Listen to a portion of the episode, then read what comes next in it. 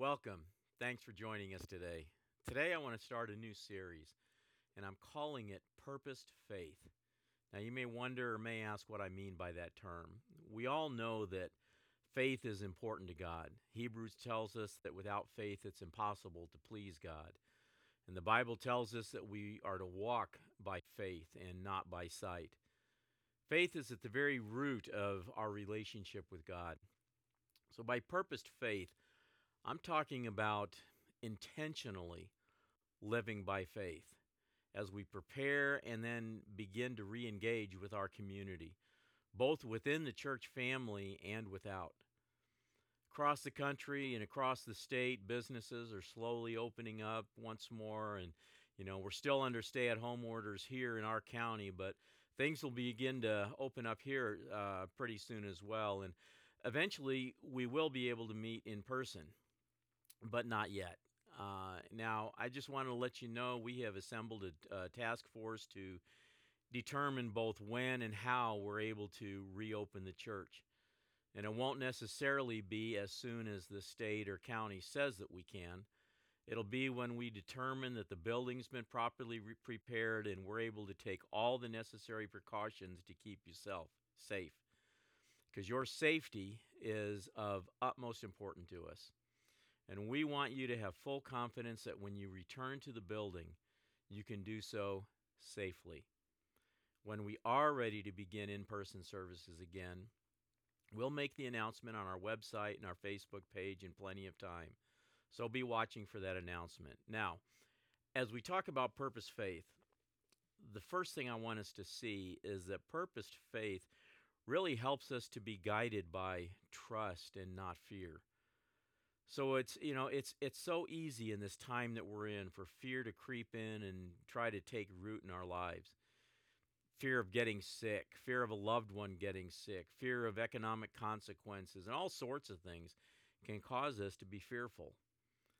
But as we make decisions and move forward, we want to make those decisions from a place of confident trust in Jesus who's guiding us in his wisdom, which he freely gives us and anytime we ask, and not in fear of what the enemy might do. We move ahead with our eyes focused on Jesus. We move ahead trusting in him and trusting in his care. Trust means that no matter what things look like, we look to Jesus as our source of truth. Trust doesn't mean everything's always going to go well or everything's going to always look look rosy. Trust is being able to stay calm in the midst of the turmoil swirling around you. Because trust isn't based on the turmoil of the circumstances.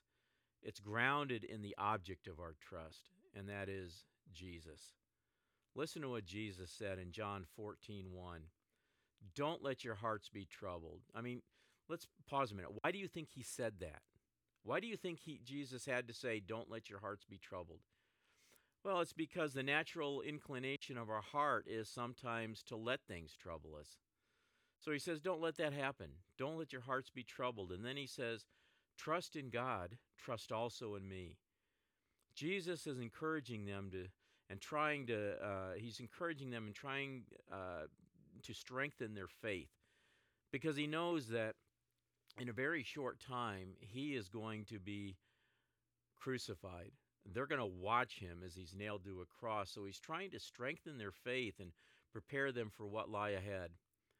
Little later in the same chapter, he tells them this, verse 27 I'm leaving you with a gift, peace of mind and heart.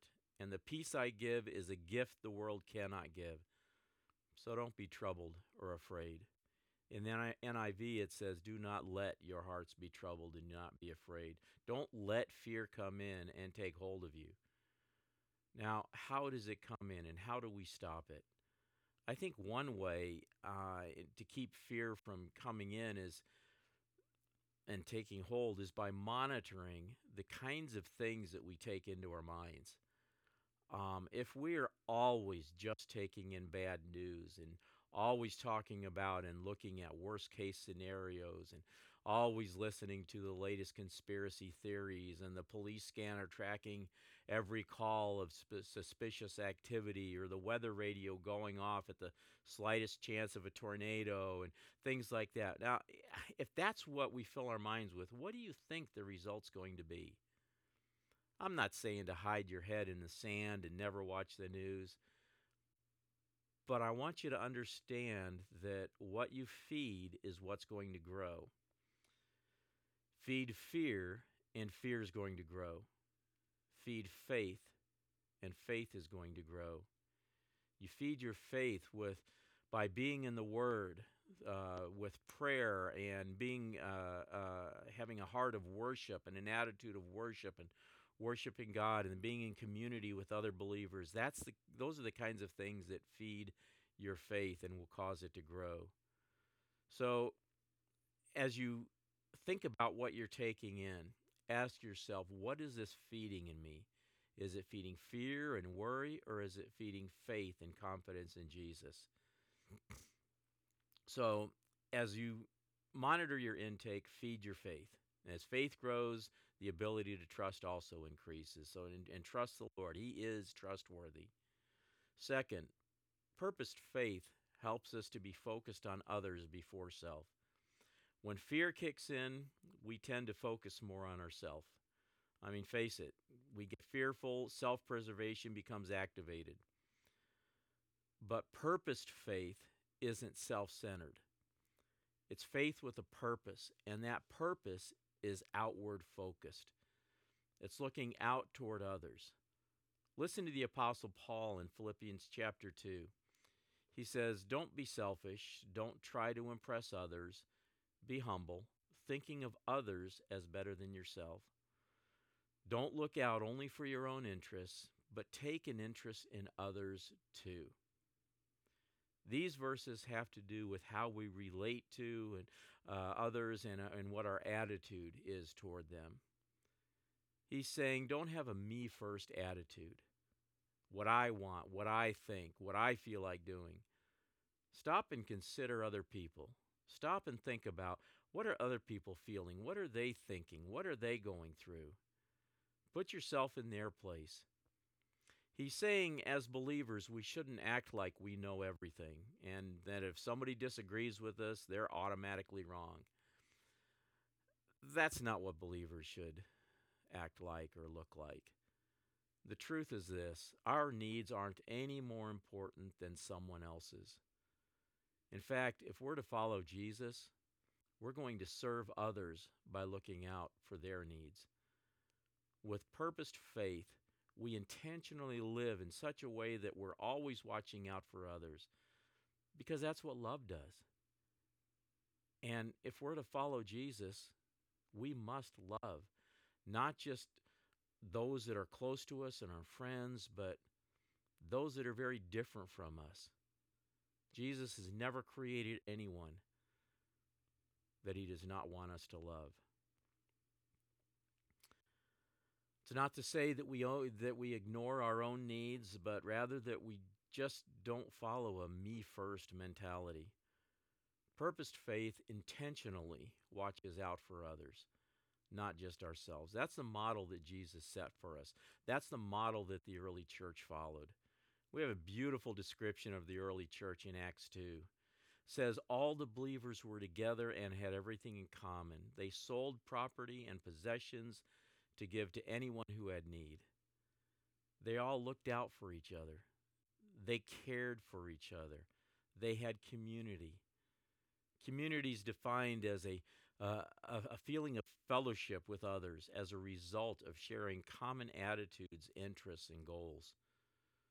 So, talking about all this and purposed faith and what does that all look like in our current situation? Well, for one thing, it means resisting the panic buying and the hoarding that so many are doing. I mean, there's uh, there's uh, news stories about maybe meat being on shortage, and all of a sudden, all the meat's wiped out of the store shelves. Uh, it, it, means you know not, not not hoarding and not not panic buying. It also means that we take special care of the needs of the most vulnerable among us, those who are high risk we can make a store run for them, just give them a call and and and say, "Hey, I'm running over to the store. Is there anything I can pick up for you? Is there anything that you need?" And and you know, just to avoid, just to to keep them from having to go out in public, that would be a big help to them. Uh, it, it means something as simple as as wearing a mask when we go out in public. Uh, let's pause a minute. Can we talk about masks? Masks. Can we talk about masks for a minute? let's be honest, nobody enjoys wearing them. I really don't know of anybody that enjoys wearing a mask, right? I mean, masks are uncomfortable. They make my glasses steam up. Who likes them? But if it means a small bit of discomfort in order to protect someone else in the slight chance that I could have the coronavirus and just be asymptomatic, I will gladly wear one. I may say I have the right not to wear one, but I'm not wearing it for me. I'm wearing it for you because you matter to me. Am I afraid of getting the virus? Honestly, no, I'm not. I'm honestly not afraid that I might get it. I'm not walking around in fear, and I'm also not in denial of the uh, of its existence or the seriousness of it. But I wear a mask when I go out, and for these two reasons. Number one, as I said, in the slight chance that I could be asymptomatic and not realize it, I want to protect you. Second, to put anyone's mind at ease that I come across so they don't have to worry about catching it from me. As you go to the store, you notice people wearing masks, you notice some that aren't. And you, there's a sense of tension in the store as people are looking around suspiciously and wondering. There, there's a fear in so many people's eyes. And it's, especially those that are at risk. And as they see someone without a mask, it's, you know, they're, they, they, they, they try to stay so far away from them and there's there's a fear that's there if i can cause anyone to be a little less fearful by me wearing a mask then i'll gladly do that so, purposed faith helps us to be guided by trust and not by fear. It helps us to be focused on others before ourselves. And third, it helps us to shine our light and not hide it. Listen to Jesus in Matthew 5. You are the light of the world. A town built on a hill cannot be hidden. Neither do people light a lamp and put it under a bowl. Instead, they put it on a stand and it gives light to everyone in the house. In the same way, let your light shine before others, that they may see your good deeds and glorify your Father in heaven. When we live the way that we've been talking about this morning, when we live with purposed faith, faith that's lived on purpose and faith that's lived with a purpose, we stand out in the world. People see us people notice. And what's more important is that they see Christ in us. And now, more than ever, people need to see Christ. Our world needs to see the light that we have within us. It's a light that chases darkness. It's light that gives hope in the midst of despair. It's light that lifts people's spirit and encourages their heart. In the darkness of this world, we need light.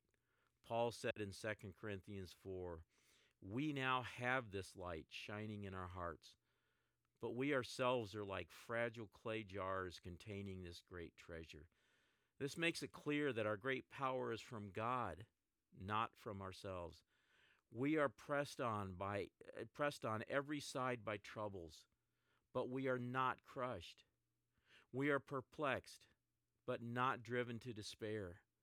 We are hunted down, but never abandoned by God. We get knocked down, but we are not destroyed. That's the believer. The things that come this way don't knock us down, they don't knock us out, they don't cause us to live in fear, but cause us to press into Jesus and our trust and our faith in Him. That's what a believer should be like, and that's what it's like to live in purposed faith. When we live in purposed faith, we're not letting the things of this world in and not letting them take hold of us. but we let the light of Jesus and the confidence of Jesus, the boldness of Jesus, and trust in Him shine forth to the world around us. Let's pray. Father, with all the craziness and uncertainty that's going on all around us, your love for us and your care for us is a constant that we can count on. We look to you for strength to live with purposed faith. Faith that trusts you no matter what our situation is or what others tell us. We trust you. Faith that focuses on others before ourselves and is willing to sacrifice for others, just as you did, Jesus. Faith that shines bright for all to see. Bright for all to see in this world where, where people are looking for something they can believe in. Lord, that's a faith that we want. Give us the grace to live with purposed faith. In Jesus' name, amen. If you've been listening to me today and you realize that you don't have a relationship with Jesus, I want you to know that He wants one with you. He wants one with you. He was crucified, He died, was buried, and He rose from the dead just to make that possible. He already did the work. He already did everything. You don't have to earn it. You can't earn it. It's a gift but you must believe it and turn toward Him and put your trust in Him. If you want to do that, you can do that right now. Just pray, Dear Jesus, I want a relationship with you. Come into my heart. I'm turning towards you now. I believe that when you died and when were buried and, and rose from the grave, I believe that you did that for me. I want that kind of love that you demonstrated to be poured out in my life. So come and live in me. Fill me with your Holy Spirit and teach me more about you. In Jesus' name, amen. Amen. If you just gave your life to Jesus, please let us know. You can put it in the comment section or you can email us, but let us know. We would love to celebrate with you. And now I want to give you the blessing. From Numbers chapter 6 May the Lord bless you and protect you. May the Lord smile on you and be gracious to you. May the Lord show you his favor and give you his peace. Now let's close out with one more song of worship.